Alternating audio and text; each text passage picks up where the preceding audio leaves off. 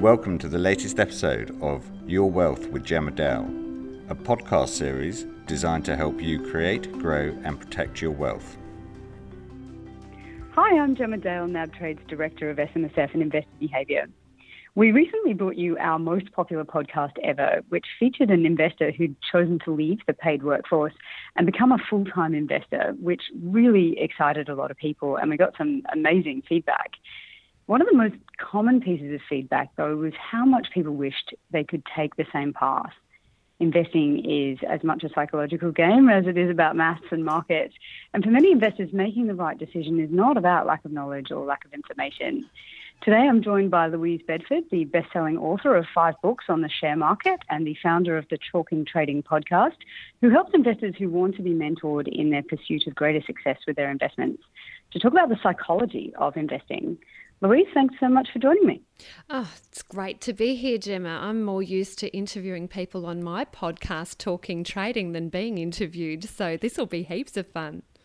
it's, uh, well, this issue about people being sort of psychologically intimidated or challenged by the process of investing, I understand it as well as the next person. You know, there's there's a lot of risk in putting your money on the line, and people do find it really challenging.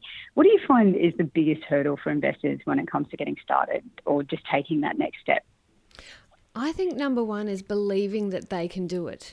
You know, we're brought up with so many images about the trading floor and people yelling buy and sell, and some of the, even some of the ads that we've seen, and it can seem very intimidating and somewhat terrifying. So, really, I think to break things down into the very basic building blocks what's the smallest piece that you can act on today? And that is the key. Break it all down, make it very very simple for yourself. I think really we are all struggling with our own mindset, and with the markets, often we are beginning as an extra, not usually our main line. Usually we have a job and we're trading on the side. So that can get pushed down the priority list. So unless you have high self belief and you know your objectives as to why you're trading, then unfortunately things can get left behind. I do think that's incredibly interesting. You make the point that it's it's an additional decision for people in complex lives, and sometimes that additional decision can be really hard. Completely hard mm. into, right? you go, I've got seven thousand things to do this week. Maybe I'll do investing next week. Mm, mm. And it can be one of those things where time can work against us, where we think next year we'll do this, or perhaps mm. the year after, after we've got the kids out of school, after they've finished uni, after I've retired. Oh my gosh, time has really ticked on now, hasn't it? So I think the mm. thing is, we don't have to conquer it all at once. We can take it step by step. And a lot of the time, we can get very scared about what being a trader can be and what it looks like. And fear will suffocate you, but action mm. can liberate you. So if you just take little action steps, put on that next trade, take your next step, leap before you're ready, because motion every time beats meditation, every single time. So taking those little micro steps can make a huge difference. So, what do you find is the question that you get asked most frequently when it comes to people? So there is this question about just getting started in the first place, which is one of the one of the most challenging ones for people. But then also people who want to improve their trading performance. What's the question they ask you most frequently? How? How do I do this? How do I do that? How? Really, what they should be asking is why. You know, the key to this business is to work as hard on yourself as you do on your own trading plan. If you can get really clear about why you're trading, then the what and the how will look after itself. You know, so many of my traders, because I'm running a trading game mentor program, so many of my traders, the first time that they really get excited about trading is when their back is to the wall. Either they've had a retrenchment or they've had some sort of health issue, or maybe all of a sudden they've had some sort of asset reallocation program, also known as a divorce. so they. so they have yep, to take yep, control. Mm-hmm. Yeah, for sure. Mm. You know, halve your assets and see how you feel then. You know, so mm. I do think that sometimes when our back is to the wall, that is when clarity can be derived. But the difficulty with that is you're often in so much of a panic that you can't think clearly. And I get mm. that. You know, when I first left my job, I had a real job uh, back in the mid 90s. I had to leave my job because I had a health problem. I ended up not being able to move my hands and arms for about three years, and I was a full time trader from that moment. It was literally walk out of a corporate job into, hey, now what am I? I'm a full time trader for a, a, clutch at an identity so that I still had some mm. meaning and so that I could still earn. So, if you can work out why you are keen on being a trader, everything else will fall into place. You'll find the right mentors, you'll find the people who have the knowledge to help you. You'll instantly find the right books because you'll know what you're looking for. That, I think, is something that a lot of people miss out on.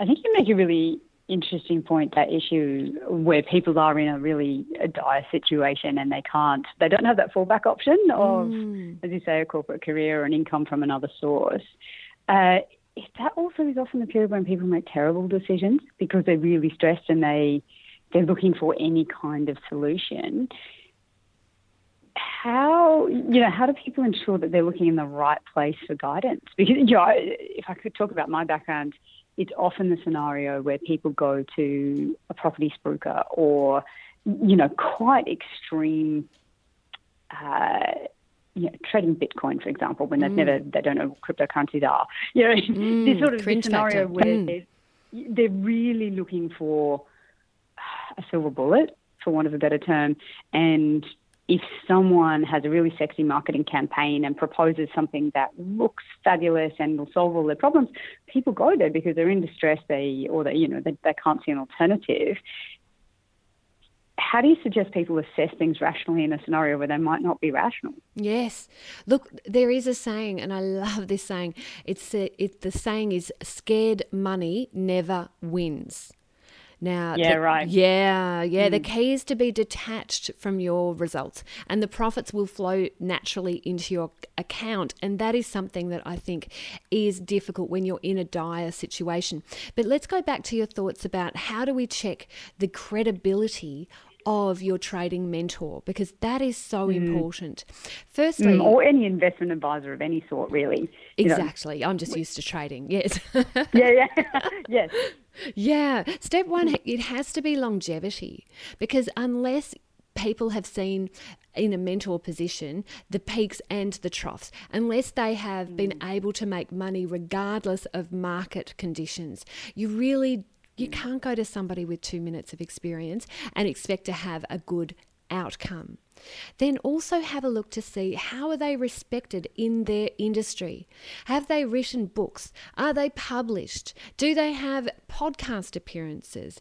Find out other sources that they have been recognized from rather than their own mouth, their, their own marketing. Mm. sure, they mm. can make themselves sound fantastic, but you're not after that. You're after external validation. And also ask to see whether they have audited results. Now, I know in some arenas that is a very difficult ask, but personally, I've been audited and I put my results on my website. And the statement that comes up from the auditor after having looked through 350 trading plans and trades of my traders, so 350 of my clients, is they make money in all market conditions, whether it's going up, down, or sideways. Now, that is absolutely external validation. You can't bluff an audit. And then also, look to see who they have trained, who has been successful in the past.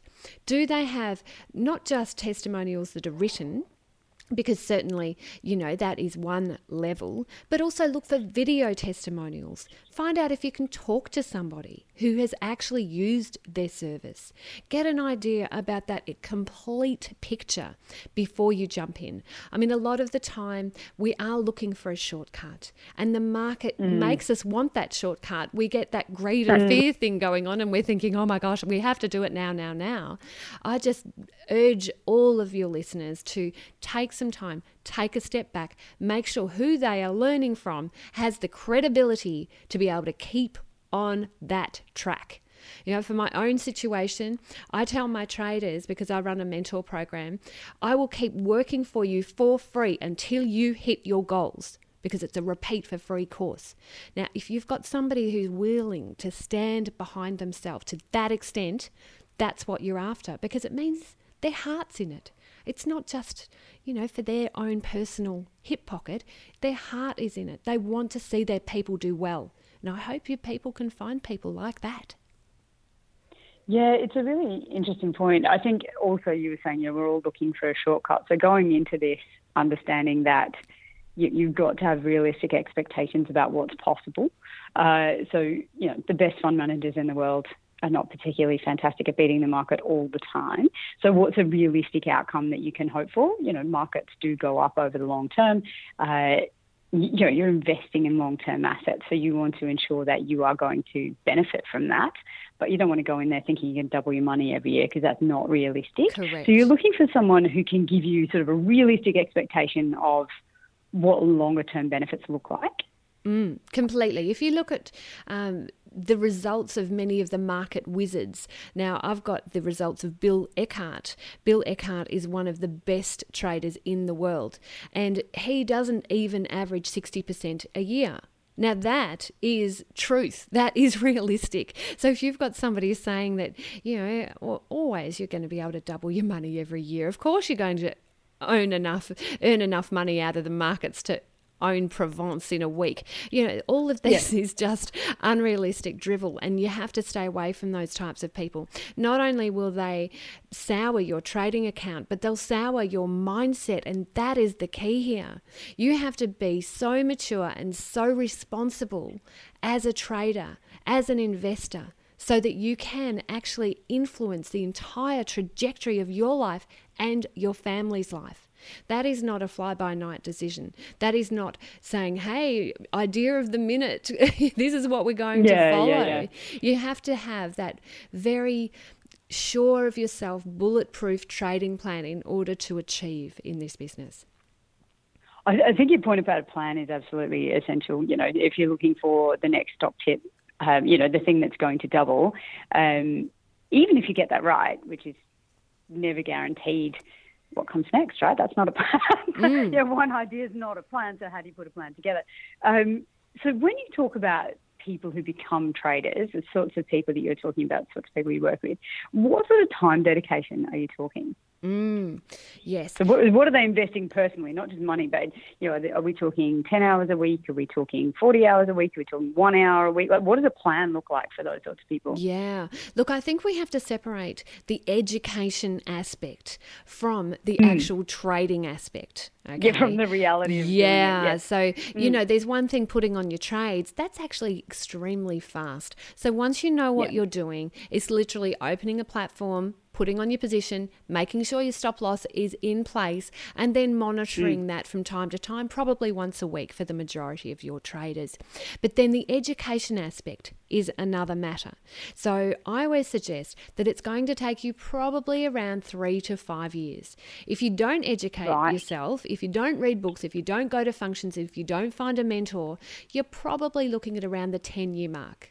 So, by focusing your efforts so that you absolutely pick the juice out of this, and this is the thing that you're heading for because these people have influenced you to show you the direction and the path to follow, you're probably cutting your learning curve in half. So, the type of education that you're after, you'd be reading books, you'd be listening because podcasts, how good are they? Oh my gosh. so listening No, we're completely biased about that. You'll be dealing with people who can guide you, hopefully in an education course that you can complete online as well as face to face. And mm. if you spend a very focused immersion time of roughly 6 months, focused 1 hour a day then you are going to come out of there a champion. You'll be amazed what a little bit of focus can do to be able to create that lifestyle that you want. You want, not your neighbor, not your mother, the lifestyle that you want. You know, my lifestyle, because I'm a trader, I'm a full time trader, this is what I do.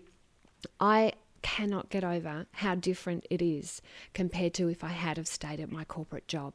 That before and after is immense. So there is hope. There is something there waiting around the corner, but you have to piece it together to get the absolute fastest way to be able to immerse yourself and get that information so you can implement it. I think your point about education is absolutely excellent. You know, this is it's not a world for the unwary, right? It's very complex. Mm. There's a mm. lot of people involved here, you know, making complex decisions. And, and if you are completely uneducated or going in, as I said, just hoping for the best, then you might find it rather more challenging. Mm. Uh, it, and the time frames you gave are really interesting too. So three to five years to educate yourself, you know, assuming you are surrounded by all the best quality information, you'll get through the better part of a business cycle and you'll also definitely in that time frame see some some market downturns, which is really healthy for people. If you've not seen them, um, and Australia is such an interesting example where the vast majority of the workforce have actually never seen a recession. That's so true. you, you, know, a lot of people who have not experienced what uh, what an economic downturn looks like. Obviously, anyone who has invested in 2008, 2009 knows what a what a market downturn looks like. Mm. We, we know how that feels. Uh, but you know that point about being around through the different periods in the cycle is really important. So you get a feel for what that's like, and you understand. You were talking about the psychology of it. You understand from a psychological perspective what that's going to do to you. Mm. Uh, so a lot of people feel like they know how to ride out volatility we also know from all the research that people who say they can cope with a 20% loss in many cases have no ability to ride that out. That's Emotionally, right. that is far too much for them. So they say they're fine with it, and then the second it happens, they sell. Yes. Um, it's the you know the shocking statistic is that the day that most people sold CBA of any day in history was in 2009, yes. just before the market turned around. Yeah. Um, so they sold at the absolute bottom. So do you help people who've not experienced that yet get a feel for what it must be like and test them pretty hard to ensure that they know how they're going to be able to handle themselves as well as their trade? Mm, this this is a really good question. Actually, I'm not sure if you're familiar. There's a method called the pre-mortem method, which I mm-hmm. do take my traders through. It's brilliant. What you do is you assume it sounds like it's going to be negative, but I guarantee you it will pick up from here. You take your your traders through, or you take take yourself through a scenario where you're one year into that project. Let's say you've become a full time trader, you've given away your job, and now it's you and your computer. And a year later, you realize it's been a terrible mess you've done everything wrong, you have lost a lot of money, your neighbors laugh at you as soon as you come out the door. Even the dog cringes. He doesn't want to go for a walk with you. It's so shameful. There you are, a mm. full-time mm. trader and you've lost lost so much, okay? So you take yourself mm. through that mind view where you are in the worst possible situation. And then you ask yourself what went wrong. Now, I guarantee you if that was the end result, I guarantee you that you don't have a good, effective trading plan. A trading plan that covers your entry, your exit, and your position sizing. A trading plan that tells you when to stop. Because you're quite right, mm. that whole idea about a drawdown and people freaking out, the mathematics behind it is if you lose 25% of your money, you need to make 33.3% back to be able to mm. break even. It's mm-hmm. so cruel, that mathematical part. So I mm. do think that the majority of people who blow this, they firstly have an inflated ego and an inflated view of their own importance and their own abilities.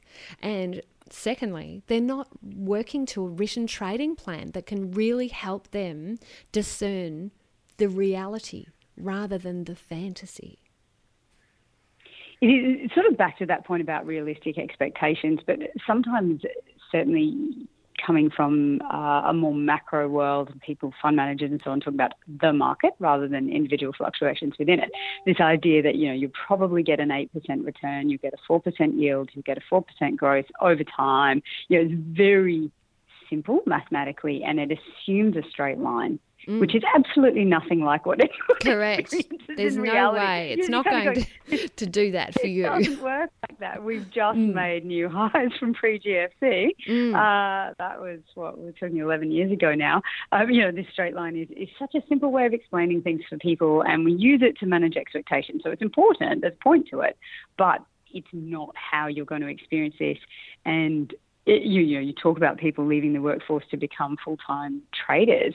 There's as much as they're also the full-time retirees where you've left the workforce, it's very unlikely you're going to go back to the workforce. Mm. So maybe if you're 35 and you become a full-time trader, you could go back to the workforce. But if you're 70, you probably can't. So that anxiety kicks in this is and, right up there uh, with oxygen. It's really hard to hold the line. Yeah, trading yeah. is so important. I don't think it's something you should trivialize, and I do think it's something that people underestimate when they start.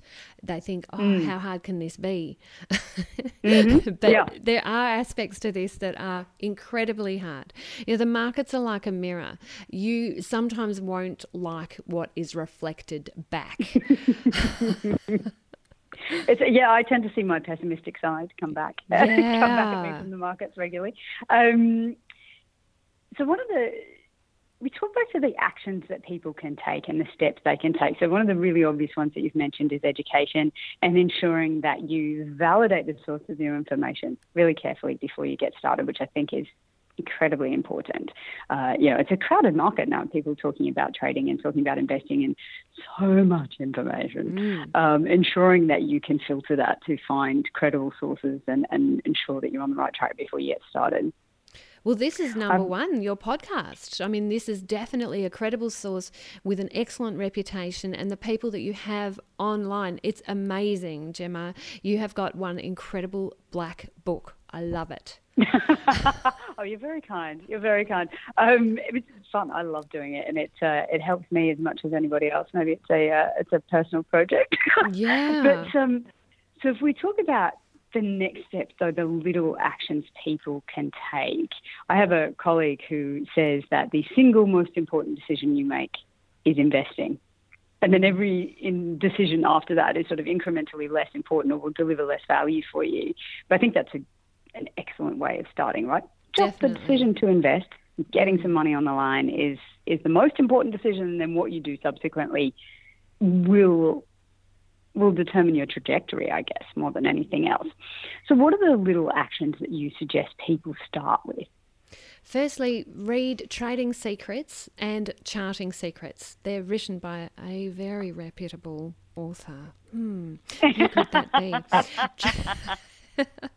Trading Secrets and Charting Secrets, they are definitely the place to start. And then merge out into other books like The Art of Trading by Chris Tate, Stan Weinstein's Secrets for Profiting in Bull and Bear Markets. Nicholas Darvas, How I Made $2 Million on the Stock Market. Get some of those books under your belt first. Then write down why do you want to be a trader? The more explicit, the more incredibly vivid and colourful you can make that, the better. Start with that big goal because if you start with, oh yeah, I might one day dabble, that won't be enough to hold you in the market and keep your interest over time. You need that big objective. Listen to quality information. This podcast, my podcast, talkingtrading.com.au. Join a community Find a group of traders that can actually lead you on to the next step and work on your trading plan. Your entry, your exit, your position sizing, they are the core elements of every trading system. Your trading plan wraps around that like a blanket. It's like that business plan that tells you what are you going to do with your trades when you go on holidays, and if you're sick for a long period of time, who's going to open your account and close you out. It teaches you mm. all of the specifics you need to know. Now, I'm not sure whether your people do have trading plans and what they're doing with those. But if you want my trading plan template, I release my personal trading plan template. It's an area that I'm incredibly passionate about, if you go to my website, tradinggame.com.au, tradinggame.com.au, you can register and get my trading plan template. That's the place to start because the gaps in your knowledge will be revealed through that template. And heck, you know, i am happy to assist. Even if you send me an email personally, of course I'm happy to assist. This is my drug. This is what I live for. This is something that the markets can't do. Provide me with that people contact that gets me going. I think your point about a community is uh, really interesting. So Lucio, who was on our podcast talking, about, this is an active trader, right? He, mm. What he does every day. So he gave up work, um, invest full time. People loved hearing from him. He loves it. He's really passionate about it. And one of the things that he said was most valuable for him was finding a group of other people oh, who yes. are also doing the same. And so, and he said they go and catch up down at the beach or they go on holidays together. They share ideas. It was really cool, actually. Yeah. And many people have come back to us with feedback about that, going, that would be the thing that would be most valuable to me because it's lonely sitting. Yeah, one yeah. of the lovely things about working in a in a working full stop, right, is that you have people around you, so you get lots of social engagement. Whereas if you were sitting in a room trading by yourself, even if it's a beautiful room, you might feel quite lonely. Um, mm. and you're obviously on your own with your decisions as well. So being able to test your decisions with other people and, and share ideas, I think, is is quite a brilliant idea. Exactly. You do, need an unreasonable friend. You need somebody to say, look, you know, what are you doing, Gemma? Don't you realize you're repeating this theme? Here we go again. You know, you need mm. somebody to be able to have that oh, in touch with your heart, but also standing strong type of person to be able to guide you because sometimes we can't see our own errors. We can't see our mistakes. It takes people from the outside to shine a spotlight on those mistakes so that they can help you get out of your own way so you can make some money it's uh, one of the things Lucio said as well, which I think is quite fun, is they're quite competitive with each other. Mm. Um, I find this is a thing that blokes really love, is into a bit of a competition to see who's got the better ideas and who's making a little bit more money than others. But the value of competition is it, you know, it forces you to raise your game and think sharper, which I think is quite cool. I think there are people for whom that's really, really beneficial. So it's um, it's a great idea. On the flip side, do you have clients? Do you talk to people where you go? I appreciate your enthusiasm. I like what you're saying, but this is just not right for you. You should be in an index fund. You should be just going for something really simple right now. That's the right path for you. Mm, I hear what you're saying. Look, I think I'm going to hark back to the wonderful words of Ed Seykota, who is an amazing trader. He practically owns Lake Tahoe. He said that for somebody to do well in the markets, he or she must want to trade. They love the trading arena. Yeah. You know, so that's number one. And number two, mm. he or she must love to win. Now, yeah. some people don't. some people find this to be mm. complicated, maybe even boring, maybe something that they just don't want to head towards. So that would count them out of the do they love the markets? Do they love to trade? But what about the winning mm. side? Some people are so nice guy ish that they don't realize that unless they harness that inner, I can do this and I can roar, part of themselves, then they're not going to make it either. It's a personal motivation aspect. So, for sure, there are some people that don't fulfill those characteristics, and they're the ones that should shy away. But I can tell you, if you're listening to this podcast, for goodness sake, you're not that person. You're curious, you're already interested, you're focused, and you're using some of your downtime, some of your leisure time, whether you're at the gym, maybe you're walking the dog, maybe you're down the beach. You're using your own leisure time to explore an area that you have that inkling. I think it can move me on to the next step. And if that's who you are and you squash that, if you repress that, you are going to regret that for the rest of your life. You've got a light that is saying, I'm a trader. Something inside you is saying that I'm not prepared to associate with the people that don't have that drive. I don't want to just be normal. I want to be different. And really, mm-hmm. that's what we're after. We're after people who have that fire in their belly that burn to achieve and whether it's driven from need which is always tricky because money does flee need, so that detachment needs to kick in sooner or later, or whether it's because there's a carrot, something that you want desperately. That's what drives the trader's heart and makes a trader stick in, in there when things are getting rough, because things do get rough. I think um, you make a really interesting point. So there'd be plenty of people listening to this who are really, really passionate about trading. There's also plenty of people who listen who are much more suited to the investment category where it's a bit more slow and steady. They're not going to be making active decisions every day and so on. And being able to differentiate which one you are is incredibly important. Mm. you don't want to be on the wrong side. If you're really sad about not being active in the markets, then you should be trading. But if you are really anxious about trading the markets, you should be on the investing side. Yeah, that um, is a good point. I tend to mingle the two, actually, Gemma. I do mingle the two because I think anybody who is investing should still be involved enough to say when are they wrong and get out oh, at yeah. that point. So that to me, that's a trader's mindset. I don't actually know whether there are any investors, you know, those people that BHP it, they buy, hold and pray. That that's not in my world. I don't understand mm. that. I only understand the let's go for this and let's be very scientific about our methods and disciplined so that we will enter and exit and position size according to our own trading plan. You've mentioned a couple of times about detachment, which is really interesting. It's not something we actively talk about. Do you suggest that people actively track their performance? One of the things I find with individual investors is they have a feel for how they're going, but they're not actively tracking their performance relative to a benchmark, for example, or to the point that Lucio and I were discussing a market benchmark may be completely irrelevant for you because you may have an absolute return benchmark or you may need to meet your family's expenses or whatever it might be. So, you know, what the market is doing may not be the most relevant factor for you, but do you suggest that people track what they're doing actively, uh, quarterly? How do you suggest people mm. both keep on top of what they're doing and, and know whether it's working, but also not obsess? Yes. Well, I think there is an adage that this is my systems tester came up with this one, so I can't even claim responsibility. My systems tester is Scott Lowther. He's, he told me at one stage, you can only get what the market is prepared to give.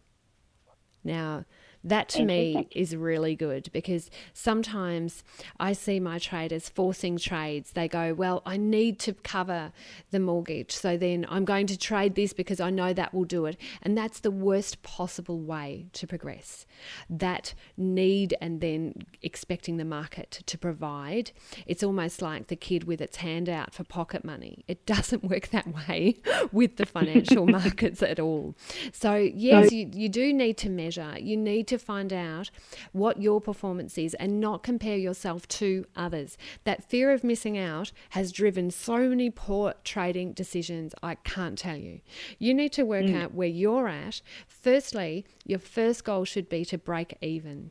So if you've educated yourself, let's say you're doing everything that I've suggested, you've shown that you're a good student, you've read the books, you've listened to the podcasts, you've found the community, you've found the mentor, you've done what they've said that they're saying to do. Once you've done that, then usually most people take around about a year to break even.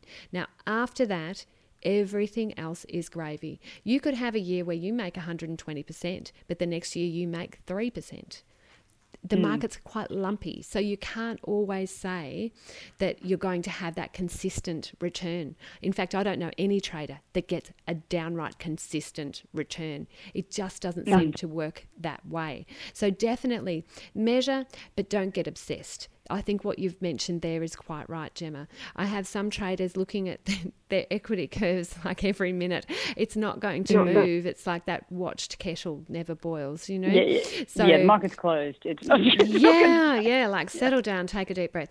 And the other thing mm. I, I do think with this is that if you write when you're going to look, it's it's something that you can actually determine and pop into your Google Calendar and refuse to look at in between times. So, mm. probably if you're measuring more than weekly and looking at your results more than weekly, it's possible you'd have a problem.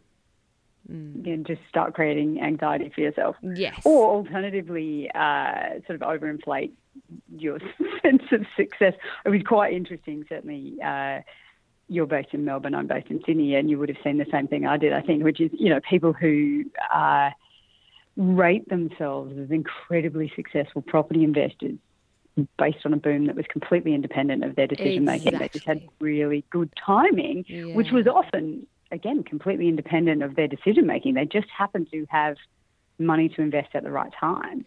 Um, Don't confuse brains with a bull market. Yeah, mm. that's exactly what I was trying to say. It is, you know, it's really difficult. You know, when things are going really well, you feel like a genius. Mm. Um, but the risk of that is then when things turn, A, you haven't got the skills to turn it around, or you're not willing to recognize that maybe it wasn't you who made all the brilliant decisions in the first place. Mm. Uh, and secondly, you may believe that things are going to go on forever, which is probably a greater risk. Yes. And I do think there is a lot to be said for measurement for keeping you on track. You know, one of the studies, I've got four years of psychology behind me actually. I've got a psychology degree and I, I still love all of the psychological tests and, and I do run mm. my traders through the proverbial maze. Poor darlings. Yeah. Um, but one of the things I found with weight loss, and we do draw a lot of our habit formation abilities through the weight loss industry because it's just so good to get samples of people who are trying to lose weight. Yeah. exactly. So, two things from the weight loss industry is firstly, those who weigh themselves every day end up either maintaining or losing the weight that they want, it's interesting to see it's because we self monitor beautifully. So if we've eaten mm. a lot the day before and we realize, oh, we've gone up by, you know, 400 grams there, oh, we'd better mm. take it a little bit more easily today and perhaps, you know, do what we need to do, add more exercise or take in fewer calories. So that measurement can help. So we do end up self regulating if we have the right data. And the other aspect from the weight loss industry, just while I'm on, on weight loss as the topic, mm. is weight loss. They've found that some of the statements that people use as self talk can really be beneficial. And one of them is, is there's a statement if then. So if the evil donut bringer brings around donuts in the office, then I will smile, not look at the donuts, keep eye contact with the evil donut bringer and say thank you, but I don't feel like one. You know, that if then. So, if mm. for a trader, if I lose 25% or more of my capital, then I will stop entering new positions and consult a higher authority. So a lot mm. of people are using me and my business partner Chris Tate as that higher authority. Like, what what's gone wrong here? You know, do I need mm. to course correct, or is this all still okay? You know, so mm. that type of if then statement borrowed from the weight loss industry is invaluable. So we're talking about the psychology of investing and markets are made up of many participants. That's the whole point of them. The biggest challenge I find, and I know many other people have this too. In many cases, you're trying to pick investor sentiment rather than looking at the fundamentals. So I've heard it said uh, more than once of really smart people, often professional fund managers managing billions of dollars, exceptional at the analytics. And people say they're great at the numbers, but they're not great at reading the market. Mm. They're not great at reading what other people who are less obsessed with numbers might be doing.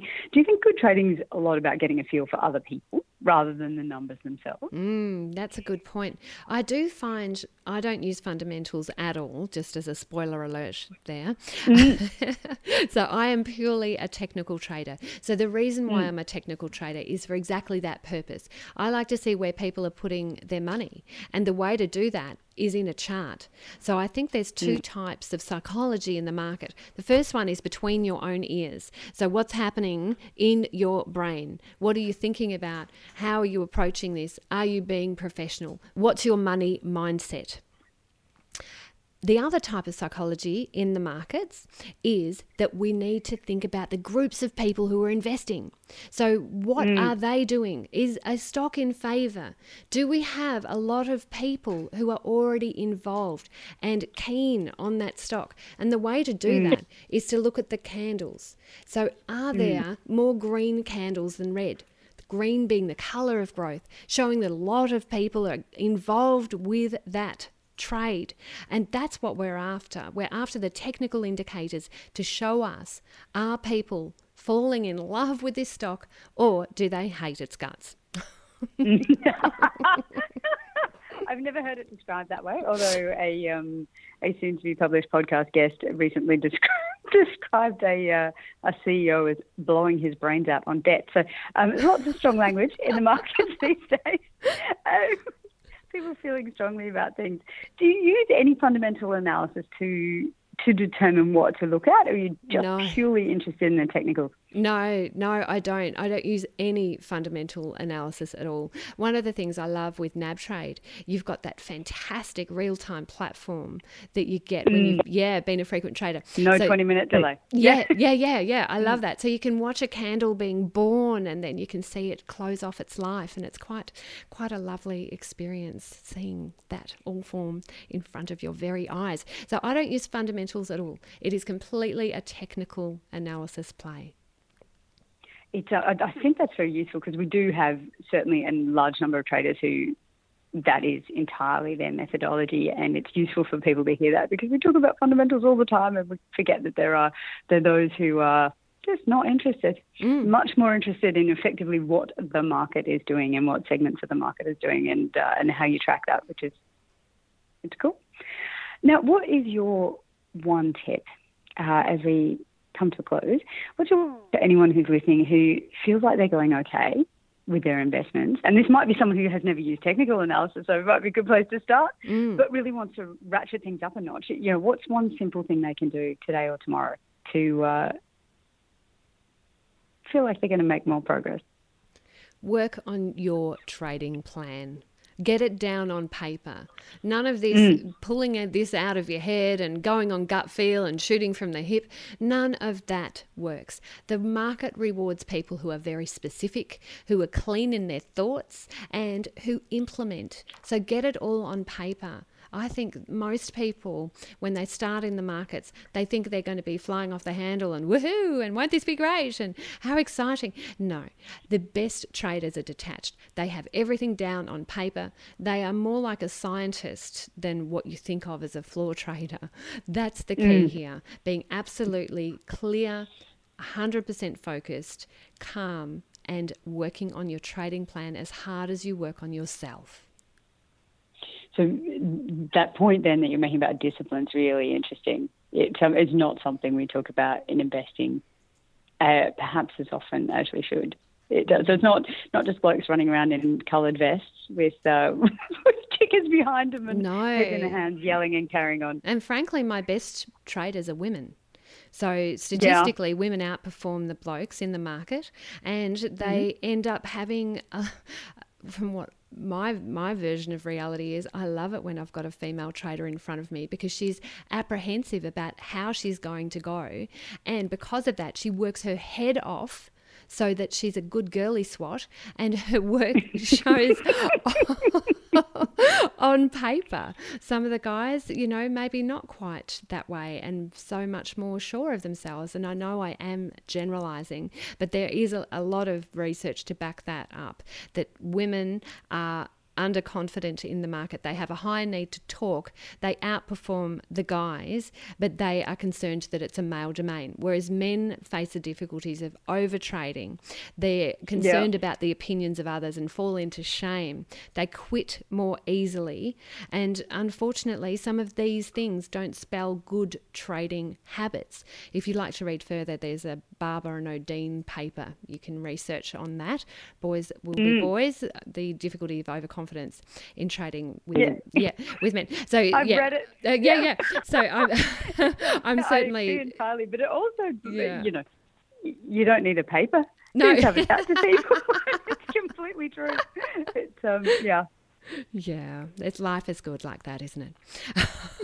but it's really good for women who are anxious and apprehensive about joining joining the market and putting their money on the line to know that, frankly, the characteristics that make you apprehensive are also the characteristics that are more likely to make you successful. Completely. I love that level of conservatism. Much better than shooting from the hip. much better than crazy times. Louise Bedford from the Trading Game, thank you so much for joining me.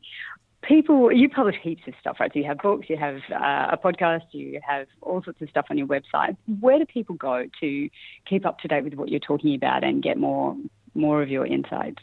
Come to tradinggame.com.au and register for my free trading plan template. Really, from the flavour of our discussion today, I wasn't sure which direction it was going to go in. I love what we've got here, Gemma. Is that is the key. Everything that we've discussed today, it's all leading you towards getting an effective bulletproof trading plan. So to pick up my own personal trading plan template, tradinggame.com.au, and because we're on a podcast, I know lots of podcast listeners love listening to other podcasts as well. I know that's unusual, Gemma. You'd think they'd only be there for you. but if you'd like another nope. trading. No, no, no. I've got about five or six of mine. Yeah. So do I. I love them. I just find it's mm. the best use of my downtime. So if you'd like another podcast on trading and investing, go to talkingtrading.com.au. Talkingtrading.com.au. Louise Bedford from the Trading Game. Thank you so much for joining me today. Thank you also so much for listening. We love it when you tune in, and we hope, as always, that this episode has been helpful for you on your journey to creating wealth. If you have any feedback or suggestions for future topics, I think we'll do some more on technical analysis. We do love to hear from you, so please just email us at yourwealth at nab.com.au. I'm Gemma Dale. Thanks for joining me. Thank you for listening to Your Wealth with Gemma Dale. To stay up to date, please subscribe to this podcast series or email us at yourwealth at nab.com.au. Please note that any advice provided in this podcast has been prepared without taking into account your objectives, financial circumstances, or needs. Before acting, you should consider the appropriateness of the information. To find out more, please visit nab.com.au.